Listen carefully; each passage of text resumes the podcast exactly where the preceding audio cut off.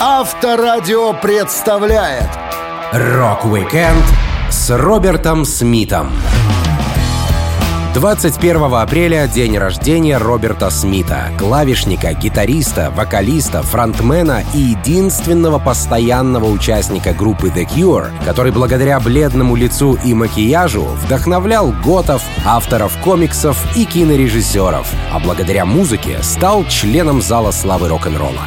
Я, Александр Лисовский, расскажу вам интересные истории из жизни Роберта Смита. Рок-викенд на Авторадио.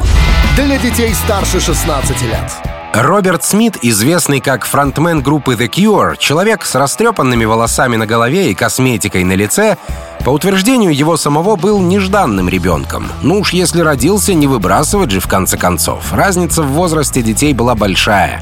Парень оказался третьим ребенком из четырех потомков Джеймса Александра Смита и Риты Мэри.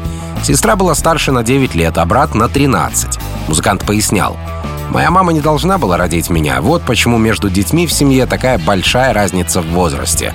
И как только я вылез на свет, родители поняли, что меня нужно как-то развлекать, чтобы я не дурил им голову. Поэтому подарили мне младшую сестренку. Я в полной мере воспользовался своей новообретенной ролью старшего брата и уламывал малышку Джанет помалкивать, чтобы сам мог выступать в качестве переводчика. Говорил маме типа «О, Джен хочет мороженого», хотя на самом деле она отчаянно хотела сходить в туалет. У отца Смита Алекса была камера Супер 8, и еще до того, как семья уехала из родного города на юг, он снимал маленького Роберта, что дурачился на пляже. Тогда будущий музыкант получил одну из двух оплеух в своей жизни. Вторая прилетела после слов о том, что он никогда не заведет собственных детей. А первая была прописана в защиту младшей сестры. Роберт делился. «Я помню, как моя сестра ела червей, и, честно говоря, я всячески ее в этом поощрял. Мне было прикольно наблюдать за этим жутким процессом. Да что и говорить, я с удовольствием сам выкапывал из земли ей ползучих тварей. Мне было около трех лет, а ей два годика. И мама как-то заметила мои приколы. Должно быть, это был один из немногих случаев, когда меня ударили. Роберт Смит рос в католической семье и учился в католической школе. Его родители пару раз переезжали и в итоге остановились в одном скучном городе Кроули. Музыкант вспоминал, насколько в пределах большой страны отличалась жизнь и культура. Он говорил, я родился в Блэкпуле и первые несколько лет своей жизни провел там. Когда я приехал на юг, у меня был сильный северный акцент, и в школе из меня безжалостно выбивали все дерьмо. Вероятно, это не помогло мне интегрироваться в обществе, и я стал одиночкой. Раньше у меня был странный говор, потому что мои мама и папа так общались дома. Но когда я приходил в школу, то думал, что все люди неправильно говорят «трава», поскольку у них был другой акцент. Кроули — серый и скучный город с гопниками и пьяницами. Это ужасное место, там нет ничего. Мой папа работал в фармацевтической компании, из-за чего нам пришлось переехать. В Кроули есть чем заняться, только если вы хотите напиться или сдохнуть. В возрасте 11 лет Смит сдал вступительный экзамен в государственную школу для мальчиков, но пригрозил сбежать из дома, если родители заставят его посещать это заведение. Он рассказывал. Папа думал, что это будет хорошо для моего образования, но моя мама ценила то, что я хотел общаться с девочками. Она думала, что если я рос в доме, где есть две сестры, было бы ненормально внезапно отправить меня в чисто мужскую среду. При этом Роберт известен тем, что регулярно попадал в неприятности в школе. Незадолго до Рождества 76 года парня исключили из церкви святого Уилфрида, поскольку он оказывал нежелательное влияние на других. С ребятами из своей первой группы Роберт тоже познакомился в детстве. Так что команда The Cure, по сути, начала формироваться, когда Смиту было около 14 лет. Рок-викенд с Робертом Смитом. На Авторадио. В том, что Роберт Смит стал тем, кем он стал, с молодых лет слушал хорошую музыку и фанател от Хендрикса, есть большая заслуга его старшего брата. У парней была 13-летняя разница в возрасте, и когда старшенькому Ричарду стукнуло 24 годика, он взял своего младшего родственника на фестиваль острова Уайт, который был похож на Вудсток 69-го. Детям там точно было нечего делать, Роберт Смит вспоминал. В то время я как-то не осознавал, что нахожусь на концерте. Мне было 11 лет. Пока Джимми Хендрикс играл на сцене, я сидел закрытый в палатке. Из всего вокруг я просто помню два дня оранжевого брезента и дыма от курящих хиппи. Ричард оставил меня запертым, а сам ушел или накуриваться. С тех пор я его не простил. То, что маленький Смит на фестивале остался в палатке, спасло детскую психику. Как рассказывали очевидцы, шоу было жестким. Сообщество безбилетных хиппи заняло близлежащий холм, а их спонтанное соитие и различные другие телесные действия чертовски напугали местных жителей. Один из организаторов мероприятия, Рон Тернер Смит, был вынужден позвонить в департамент здравоохранения, чтобы продезинфицировать территорию на склоне холма из-за зловония человеческих отходов. Местная дама тем временем сообщила, что совершенно голый мужчина выпрыгнул из грузовика и затанцевал перед ее машиной. Ну и самое популярное — это купание в обнаженном виде на близлежащем пляже Комптон-Бич. Роберт Смит обожал музыку Джимми Хендрикса. Первой песней гитариста, которую слышал парень, была «Purple Haze». Брат Ричарда поставил трек младшему, когда Роберту было всего 8 лет. Смит рассказывал. «Я был просто поражен. Я проигрывал трек по 20 раз в день. Дома семья вешалась от Хендрикса, ведь из-за меня он всем надоел. Я выучил песню наизусть, научился исполнять все партии ударных, баса и гитарное соло. Я был просто одержим Purple Haze. Влияние сестры Маргарет открыло Роберту Смиту группу Beatles. Девушка также была серьезной поклонницей Stones. Парень даже не заходил в комнату, а предпочитал слушать новые треки в коридоре. Он делился. Я сидел на лестнице и слушал музыку Маргарет через дверь. Это заставило меня осознать, что за пределами моего непосредственного окружения существует другой мир. Мелодии в этих песнях настолько фантастичны, а воображение, вложенное в треки, просто нереально. Когда я слушаю «Help», то наполняюсь надеждой, что мир может стать лучше. По мере взросления Роберт сам открывал для себя новых исполнителей и все меньше зависел от музыкальных предпочтений брата и сестры. Он рассказывал. «Раньше я очень любил Music. Я помню, как увидел исполнение Пая Марама по английскому телевидению, когда мне было 13 или 14 лет. У Брайана Ферри была очень стильная челка, розовый леопардовый жакет и все такое. Четыре альбома Рокси действительно хороши, но моим первым выбором среди пластинок, которые я купил самостоятельно, были Ziggy Stardust, Боуи и первый альбом Алекса Харви. Когда мне было 14 лет, я следил за Sensation Алекс Харви Band, я носил футболку Алекс Харви, майку в черно-белую полоску, как у Харви, но я никогда не встречался с ним, хотя с остальными участниками группы я познакомился уже после смерти Алекса. Я никогда не пытался попасть за кулисы или что-то в этом роде, хотя и следовал за любыми музыкантами повсюду. Рок-викенд с Робертом Смитом на Авторадио. Путешествие в мир музыки у Роберта Смита состоялось благодаря брату-хиппи и врожденной лени парня, который не хотел работать пять дней в неделю, как другие люди. Однако у Роберта была, по крайней мере, одна работа вне The Cure. Он трудился почтальоном на Рождество. Тогда из-за обилия писем к празднику почта нанимала дополнительных работников, и пару недель Смит разносил письма, пока однажды не бросил свой почтовый мешок где-то в реке. Говорят, музыкант также подрабатывал садовником, но на этом в его трудовой все — Смит решил играть на гитаре, поскольку не хотел уступать в музыке своей сестре, ведь она обошла парня по фортепиано. Он вспоминал. Сначала я сел за клавиши, но моя сестра Джанет просто музыкальный гений. Она играла в сто раз круче меня, и мне захотелось подобрать то, в чем я буду сильнее. Она была маленькой, и ее руки оказались слишком малы, чтобы обхватить гриф гитары. А значит, в гитаре я был непобедим. Смит прикинул, что ему было 6 или 7, когда он впервые взял шестиструнную гитару. Он ходил к учителю и кое-что узнавал от брата. Роберт делился.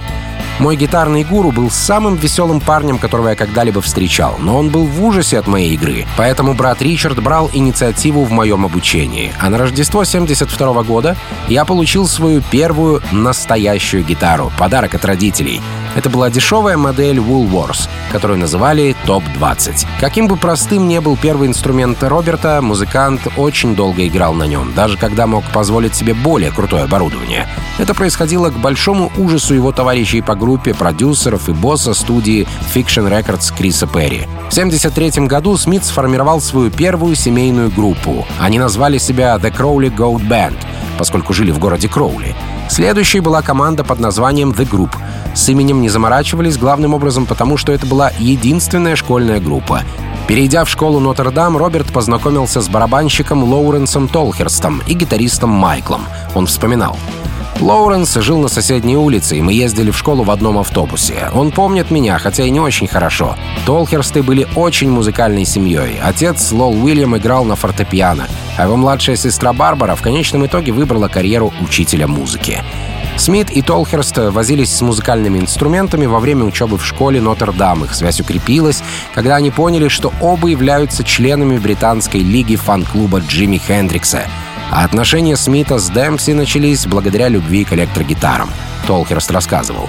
Я помню некоторые из первых песен, которые мы сыграли. Мы купили ноты в местном музыкальном магазине и вместе разучили композицию Procol Harum «White Shade of Pale», что очень странно, потому что это клавишная песня, а у нас были только гитара и барабаны. Еще мы часто играли «Heart of Gold» Нила Янга и пару песен Пола Саймона.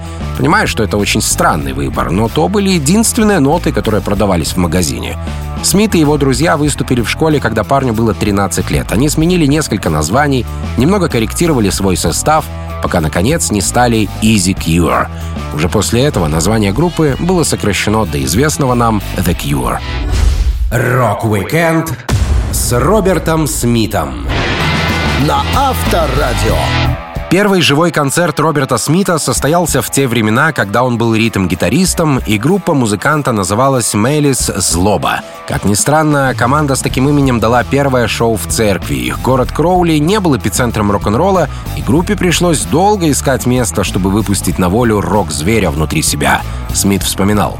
Мы джимовали, репетировали, но я ненавидел это. Зачем заучивать очередной блюз, если его некому показать? Смит был определенно готов к первому публичному выступлению. В качестве площадки музыканты выбрали аббатство Уорд, учреждение, которое рекламировало себя как английский бенедиктинский монастырь в меняющемся мире — со своим сообществом римско-католических монахов-бенедиктонцев, стремящихся следовать Евангелию Иисуса Христа. Название группы, которое в переводе означает «злоба», не очень подходило для священных сводов, так что его временно сменили. Так Мелис начали свое музыкальное наступление на мир 18 декабря 1976 года на рождественской вечеринке для компании, которой управлял отец Смита Алекс. Этакий католический корпоратив. Тот вечер группа была вынуждена играть без подключения к сети. Они появлялись с акустическими гитарами и бонго. Сели на пол и заиграли. Барабанщик Толхерст вспоминал. «Мы сидели в галерее Министрелей с бонгами и акустическими гитарами и просто играли чепуху. Все вежливо хлопали и ликовали, ведь с нами был Роберт, сын их босса, так что они должны были казаться вежливыми. Смит тогда еще не пел, поэтому группа заставила Мартина, журналиста из местной газеты, взять на себя обязанности фронтмена. Совершенно не готовый к шоу, он появился в костюме тройки, шарфе Манчестер Юнайтед и мотоциклетном шлеме, за который цеплялся на протяжении всего концерта, опасаясь, что его украдут. Толхерст рассказывал — у нас было около ста репетиций, и мы знали шесть песен, поэтому думали, что выступление пройдет на ура. Занавес открылся, и мы устроили свое шоу. Это была катастрофа. Я начал с другой мелодии и непрерывно ускорялся, песня за песней, на протяжении всего концерта, не замечая этого, пока ребята не стали играть последнюю композицию. А я к этому моменту понял, что уже полностью ее доиграл. Как любое первое шоу, дебют будущих The Cure был скомканным, поэтому ребята распустили команду и вскоре собрали новую, наполовину тем же составом. Роберт Смит рассказывал. «Мы решили, что нам нужно другое имя, если мы собираемся снова начать играть. Одна из наших песен называлась Easy Cure, а в конце концов мы остановились на ней. На самом деле я думал, что имя было ужасным. Я помню, как сидел и спорил о том, как над нами будут насмехаться, но в конце концов задолбался ругаться и принял этот вариант. Помимо того, мы сменили около пяти разных вокалистов. Они были чертовски бесполезны. Я всегда понимал, что мог бы спеть круче, так что постепенно я начал петь. Я думал, что если уж эти кандидаты были певцами, а пели они ужасно, то я точно смогу обеспечить группе достойный вокал. Публичный дебют Роберта Смита в качестве вокалиста и ритм-гитариста провалился. Он вспоминал. Я был парализован страхом. Я выпил около шести пинт пива и по итогу пел не ту песню. Ребята продолжали играть, никто даже не заметил. Поэтому я подумал, если мне это сошло с рук, я смогу стать настоящим певцом. Рок-викенд с Робертом Смитом на Авторадио. После первого выступления группы The Cure на местном концерте в небольшом городке Кроули музыкантов заметила пресса. Городская газета была особенно взволнована, когда узнала, что местные парни подписали контракт с лейблом Ганза на сумму в тысячу фунтов стерлингов. Они тут же выпустили статью с названием «Rocking to the Top», в которой рассказывалось об успехе группы The Easy Cure. Ведь Cure поначалу носили более долгое название. Пресса сообщала — Эта группа парней в возрасте от 18 до 19 лет была одной из 1400 команд, ответивших на рекламу лейбла в журнале Melody Maker, и только 60 были отобраны для прослушивания в Лондоне, а затем 8 групп получили контракт с Ганза, ведущей немецкой звукозаписывающей фирмой. Роберт Смит делился. Все произошло так быстро, мы и опомниться не успели, как подписались на лейбл и с нетерпением ждем записи нашего первого альбома. Нам дали аванс в размере тысячи фунтов стерлингов на новое оборудование, так что все должно было звучать очень круто. С момента подписания контракта у группы и лейбла постоянно были недопонимания. Музыканты хотели записывать собственные песни, творить и развиваться, а Ганза заставляли их делать каверы и опускаться до уровня поп-исполнителей. Ребята из лейбла прислали группе список песен, которые, по их мнению, подходили для их нового альбома, в том числе «I Fought the Law» группы Crickets. Лейбл не хотел рисковать и делал ставки на стопроцентные треки, как, например, «I Saw Her Standing There» группы Beatles или «Rabel Rabel» Дэвида Боуи. Но музыканты втайне делали все по-своему, Роберт Смит рассказывал. Когда кто-нибудь выходил выпить чашечку чая, мы уговаривали инженера записать несколько наших песен. Так мы слепили композицию «Killing an Arab». Песня посвящена всем богатым арабам, которые ходят на дискотеки колледжа Кроули, чтобы знакомиться с девушками. Это ни в коем случае не призыв убивать арабов. Так уж вышло, что главный герой книги, Альбера Камю, посторонний, по которой создан текст, на самом деле убил араба, но это мог быть скандинав или англичанин. Когда ребята предоставили лейблу Ганза готовую Killing an Arab, им сказали не морочить голову и делать каверы, как договаривались. Позже трек, конечно, увидел свет, но тогда, за несколько сессий записи, The Easy Cure не создали ничего, что им самим бы понравилось. Барабанщик Лол Торхерст рассказывал. Мы приходили на встречи с мужиками из Ганза, а они говорили, «Нам не нравятся ваши песни, даже в тюрьме никому такое не понравится». Я понятия не имею, почему они вспомнили про тюрьму. Все время, пока мы разговаривали с представителями Ганза, чувствовали, что он не слышит ничего из того, что мы ему хотели донести. Ганза планировали сделать нас звездами, и им было творчество. Помимо прочего, у лейбла не было планов отправлять группу в турне, что необходимо, чтобы заработать на жизнь. Это Easy Cure и Ганза осознали, что им нужно разбежаться. Все, что группа вынесла из расторгнутой сделки, так это чувство осторожности, а также права на все оригиналы, которые они записали в течение трех сессий. По словам барабанщика Лоло Толхерста, это был один из самых умных ходов, когда-либо предпринятых Смитом. Он говорил, все закончилось неприятно, но, к счастью, Роберт не забыл отстоять у Hansa наш аванс и попросил вернуть права на песни. Рок-викенд с Робертом Смитом на Авторадио. Группу The Cure многие называют готик-роком. В этом есть доля разумного, но сами участники открещиваются от такой репутации. Роберт Смит хоть и ходит с бледным лицом, напомаженными губами и темными волосами, но никак не заимствовал этот образ у субкультур — он с юности любил наряжаться. Барабанщик группы Лол Торхерст рассказывал. Помню, как в школьные годы Роберт пошел на распродажу и купил черное бархатное платье, очень длинное и облегающее. Его мать разрезала наряд пополам и сделала из него брюки. Не надетые на Роберта они выглядели нормально, но когда мы увидели его на детской площадке, стоящим в этих штанах, казалось, что он надел широкую юбку.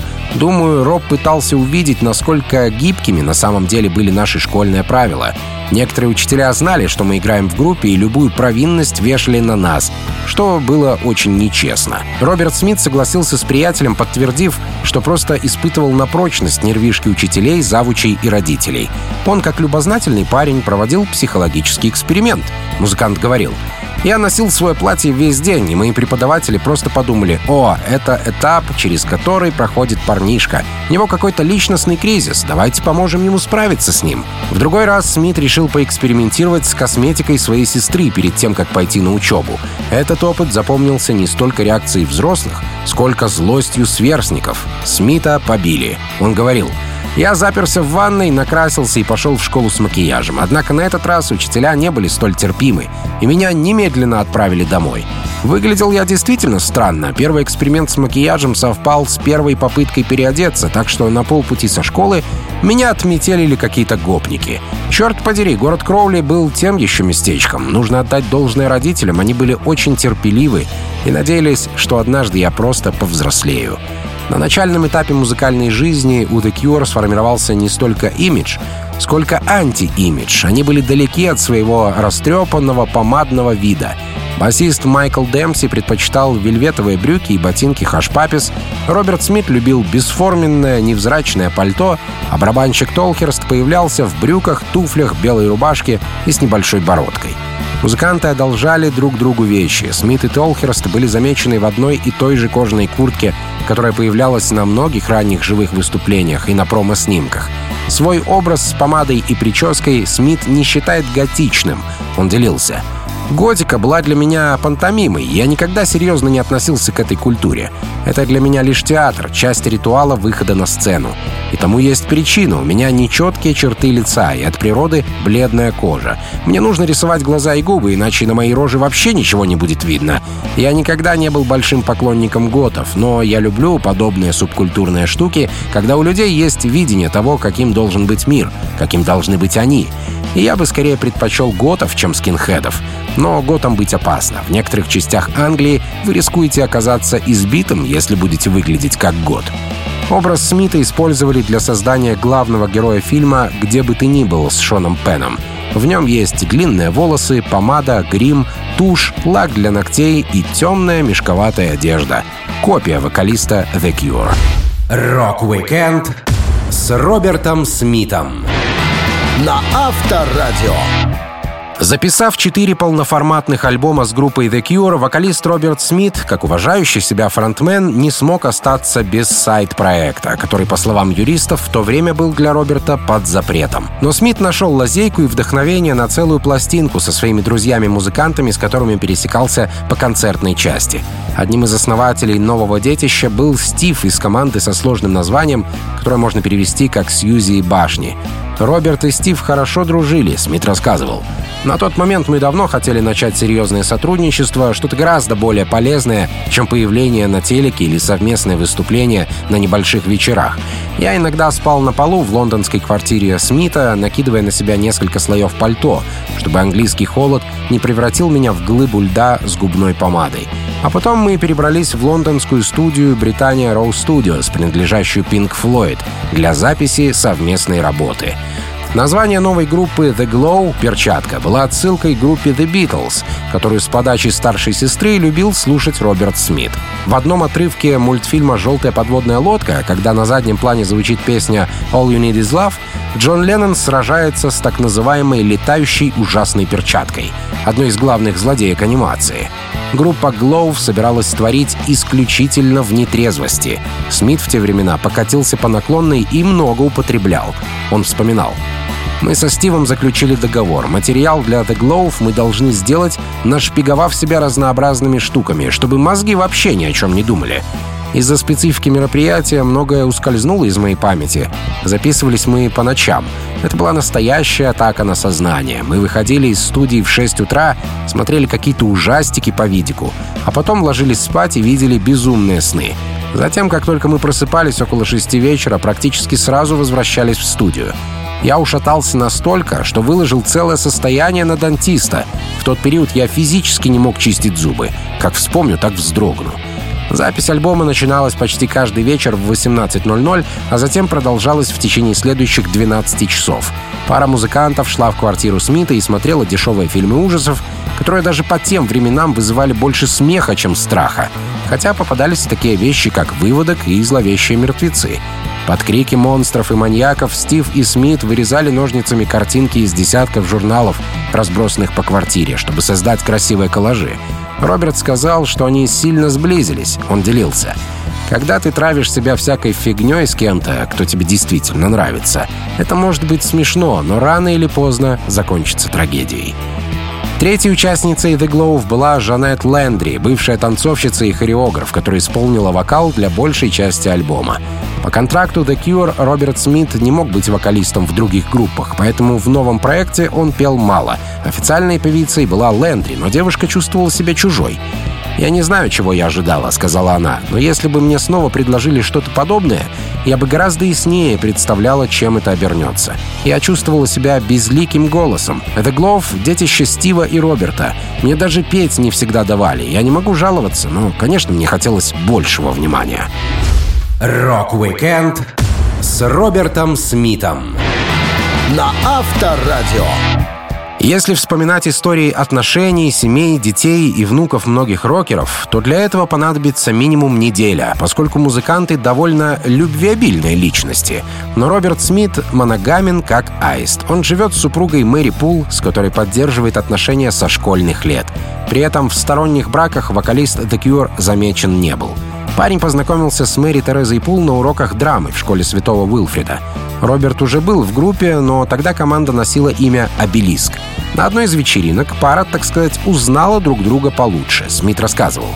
Я потерял девственность с Мэри Пул, самой милой девочкой в школе, с которой впервые столкнулся в драматическом классе. Мы хорошо общались и начали встречаться. Как-то нас пригласили на вечеринку, костюмированный праздник типа Хэллоуин, ну или что-то в этом роде. Я нарядился мясником-хирургом. Хорошо это помню, потому что вылил на себя бутылку томатного кетчупа. То время я думал, что это действительно хорошая идея, но через час моя бутафорская кровь начала вонять. Каждый раз, когда я двигался, корка застывшего кетчупа трескалась, а из недр густой массы просачивался сладкий тошнотворный запах. Не знаю, как это стало возможным, но тогда с Мэри у нас все и получилось. Нужно отметить терпеливость Мэри, поскольку поначалу она терпела лень Роберта Смита, который не любил работать, но любил жить за чужой счет. А потом мирилась с его злоупотреблениями, что тоже было тяжелой ношей. Смит жил с родителями, пока The Cure не начали готовить четвертый студийный альбом. Он был убежден, что тот период, который он провел на пособие по безработице, был, возможно, лучшими восемью месяцами его жизни. Мэри Пул, у которой была работа и зарплата, покупала напитки и еду своему ухажеру. Роберт Смит находился в завидном положении. У него была группа, верная девушка, самогон на разлив и жгучее желание работать как можно меньше. Барабанщик Толхерст рассказывал — мы слушали классные записи из коллекции брата Роберта, пили самогон и не могли понять людей, которые хотят работать. Думаю, что достоинство труда — это еще один миф, распространяемый работодателями. Пул работала моделью, а затем сиделкой с умственно отсталыми детьми. Однако в середине 80-х она уволилась, чтобы проводить больше времени со своим мужем, поскольку The Cure стали более успешными. Роберт Смит женился на Мэри в 1988 году, когда понял, что уже больше половины жизни знает эту девушку. Смит говорил, «Мы поженились только для того, чтобы хорошо провести день, чтобы Мэри могла пройти в белом платье и чтобы повидать всех моих дядей и тетушек. Это казалось немного глупо, но все прошло отлично. Я доверяю Мэри, знаю ее лучше себя самого. Она не оставляла меня после всех сложностей в жизни. Мы решили не заводить детей, но любим играть с нашими племянниками. Их у нас более двух десятков. Песню «Just Like Heaven» Роберт Смит подарил Мэри на помолвку. Девушка даже снялась в клипе на композицию. Смит написал трек «Заблудившись в тумане». Он вспоминал. Однажды ночью, когда мы гуляли по лесу, был такой туман, что я не мог видеть даже свою руку перед глазами. Я боялся упасть с обрыва, если продвинусь еще на метр. Поэтому мне пришлось ждать до рассвета. Зато тогда удалось написать хорошую песню. А к свадьбе Роберт создал для Мэри «Love Song». Он шутит, что в то время она в качестве подарка, конечно, предпочла бы бриллианты. Рок-викенд с Робертом Смитом на Авторадио. Если даже такой внешне обычный музыкант, как Стинг, вдохновил авторов комиксов на создание известного персонажа Константина, отправляющего тварей в адское пекло, то известный своей готичной внешностью Роберт Смит не мог остаться незамеченным авторами графических романов и сценаристами большого кино — Нил Гейман, создатель комикса «Песочный человек», основывал внешний вид своего главного героя частично на Смите, а частично на себе в возрасте 20 лет. Но самым большим поклонником образа вокалиста The Cure стал любитель всего загробного и мрачного режиссер Тим Бертон. В 1988 году он попросил Смита сняться в фильме «Большое приключение Пиви», ставшим его режиссерским дебютом. Но у музыканта все никак не было времени на работу в кино. Бёртон уламывал Роберта создать саундтрек для фильма «Сонная лощина», но тоже не довелось. Режиссер вручал группе The Cure какую-то музыкальную награду от издания NME и сказал «Я категорически всем вам заявляю, что когда я был в депрессии, ходил унылый и подавленный, музыка этой группы была единственным, что спасло меня. The Cure — лекарство от депрессника и средство для вдохновения. Спасибо, пацаны, вам за все. Клавишник The Cure Роджер Тодоннелл рассказывал, что Бертон всегда держал их в поле зрения. Во время записи альбома Disintegration режиссер вновь обратился к группе с просьбой сотворить саундтрек к фильму 90-го года «Эдвард Руки-ножницы». Даже отправил им сценарий, но снова сотрудничество не получилось. Музыку для фильма с Джонни Деппом в образе Роберта Смита с ножницами вместо рук в конечном итоге написал Дэнни Эльфман, который к тому времени уже сотрудничал с Бертоном в «Большом приключении Пиви», «Битлджусе» и «Бэтмене». Что касается Роберта Смита, Тим Бертон все-таки зацепил музыканта на старости лет. Фронтмен The Cure написал песню «Very Good Advice» для фильма «Алиса в стране чудес». Над музыкой в ленте также работал друг и поклонник Смита Марк Хопус из Blink-182. Он говорил, Роберт Смит и The Cure больше всего вдохновляли меня на написание песен. Когда я рос и впервые увлекся музыкой, это были The Cure, а затем Dissidents. Эти ребята оказали наибольшее влияние на меня и на то, как я пишу тексты и мелодии. Роберт Смит написал трек «More Than This» для сериала «Секретные материалы», делал песни для судьи Дреда и создал музыку для мрачной киноленты «Ворон» с Брэндоном Ли в главной роли. Образ персонажа автор Джеймс О'Бар тоже частично списал в The Cure. Он говорил, Роберт Смит действительно был вдохновителем, но не меньше, чем группа Joy Division и другие подобные ребята. Когда я рисовал комикс, просто слушал много ранних записей Cure, например, Seventeen Records и Faith. Да, музыка играла. Нет, главный герой не копия Роберта Смита. С таким же успехом вы могли бы его назвать Игги Попом, ну или кем-то еще. Для экранизации комикса группу The Cure попросили спеть что-нибудь подходящее. Композицию Burn записали всего два участника — Роберт Смит и барабанщик Борис Уильямс. Как гласит история, The Cure изначально собирались задвинуть для кино уже готовую песню «The Henning Garden», но потом передумали. Их заинтересовал сюжет, и музыканты решили записать оригинальный трек. Вся работа заняла два дня, Смит говорил — Трек Burn появился очень быстро. Поскольку над ним работало всего два человека, не было никаких заморочек. У меня родилась идея, я рассказал о ней Уильямсу, и мы просто сели и записали песню в студии. Еще один плюс в том, что благодаря фильму о нас узнало больше людей, а это никогда не бывает лишним. Рок-weekend с Робертом Смитом на Авторадио. Группа The Cure в целом и Роберт Смит в частности ассоциируются с готикой, летучими мышами, пауками и прочими живыми, но не очень приятными для большинства созданиями. Тем не менее, Смит — арахнофоб со стажем. В малом возрасте он еще боялся узоров на ковре, но с этим вроде как все уладилось. Музыкант говорил — Наш дом не был оформлен по последнему слову дизайна. Его украшали обоями со странными узорами и ковром со зловещим рисунком, который не подходил ни к чему на свете.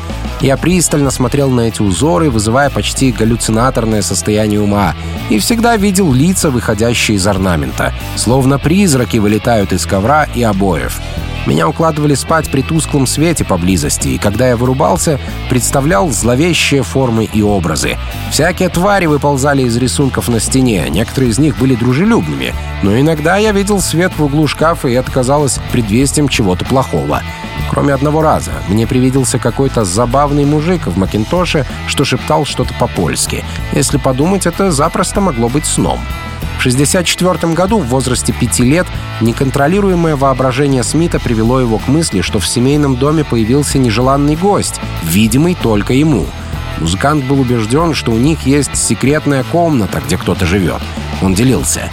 Я знал, что этот чувак там, но я понимал, что не смогу его увидеть, даже если найду тайную комнату. Я слышал скрип и думал, что этот человек на лестнице. Я выбегал из спальни, чтобы поймать его, но там никого не было. Призрак был слишком быстр для меня. Глюки прошлого улетучились, но осталась боязнь членистоногих и папиных сказок. Роберт Смит написал хит «Лулабай», использовав ранние детские воспоминания. Песня, название которой переводится как «Колыбельная», вошла в восьмой студийный альбом Disintegration 89 года. Она была выпущена синглом и стала самым популярным треком группы в их родной стране. Отец Роберта Смита оказался основным вдохновителем. Музыкант делился. Папа постоянно пел мне, когда я не мог уснуть в детстве. Он всегда придумывал дьявольски пугающее колыбельное из самого ада. В них был ужасный конец. Главной идеей являлось что-то вроде «Лучше спи сейчас, малыш, или ты вообще никогда не проснешься». В клипе группы на песню «Лола Бай» активно фигурируют пауки, пусть и не настоящие. Членистоногие пугали парня с детства. Пауки — одна из фобий, которую мне не удалось побороть, признался Роберт спустя годы.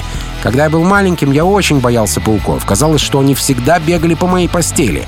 Конечно, в реальности их там не было, но меня это не интересовало. Толстые пауки с тонкими длинными ногами, которые выглядят так, будто вот-вот лопнут, держали меня в страхе все детство. Видеоролик, в котором прикованного к постели Смита медленно переваривает гигантский паукообразный монстр, а его покрытые паутиной товарищи просто смотрят со стороны, был полномасштабным готическим ужастиком. Он стоил 80 тысяч фунтов стерлингов, и режиссер Пол гордился этой работой. «Здесь снимают художественный фильм», — говорил он на съемочной площадке.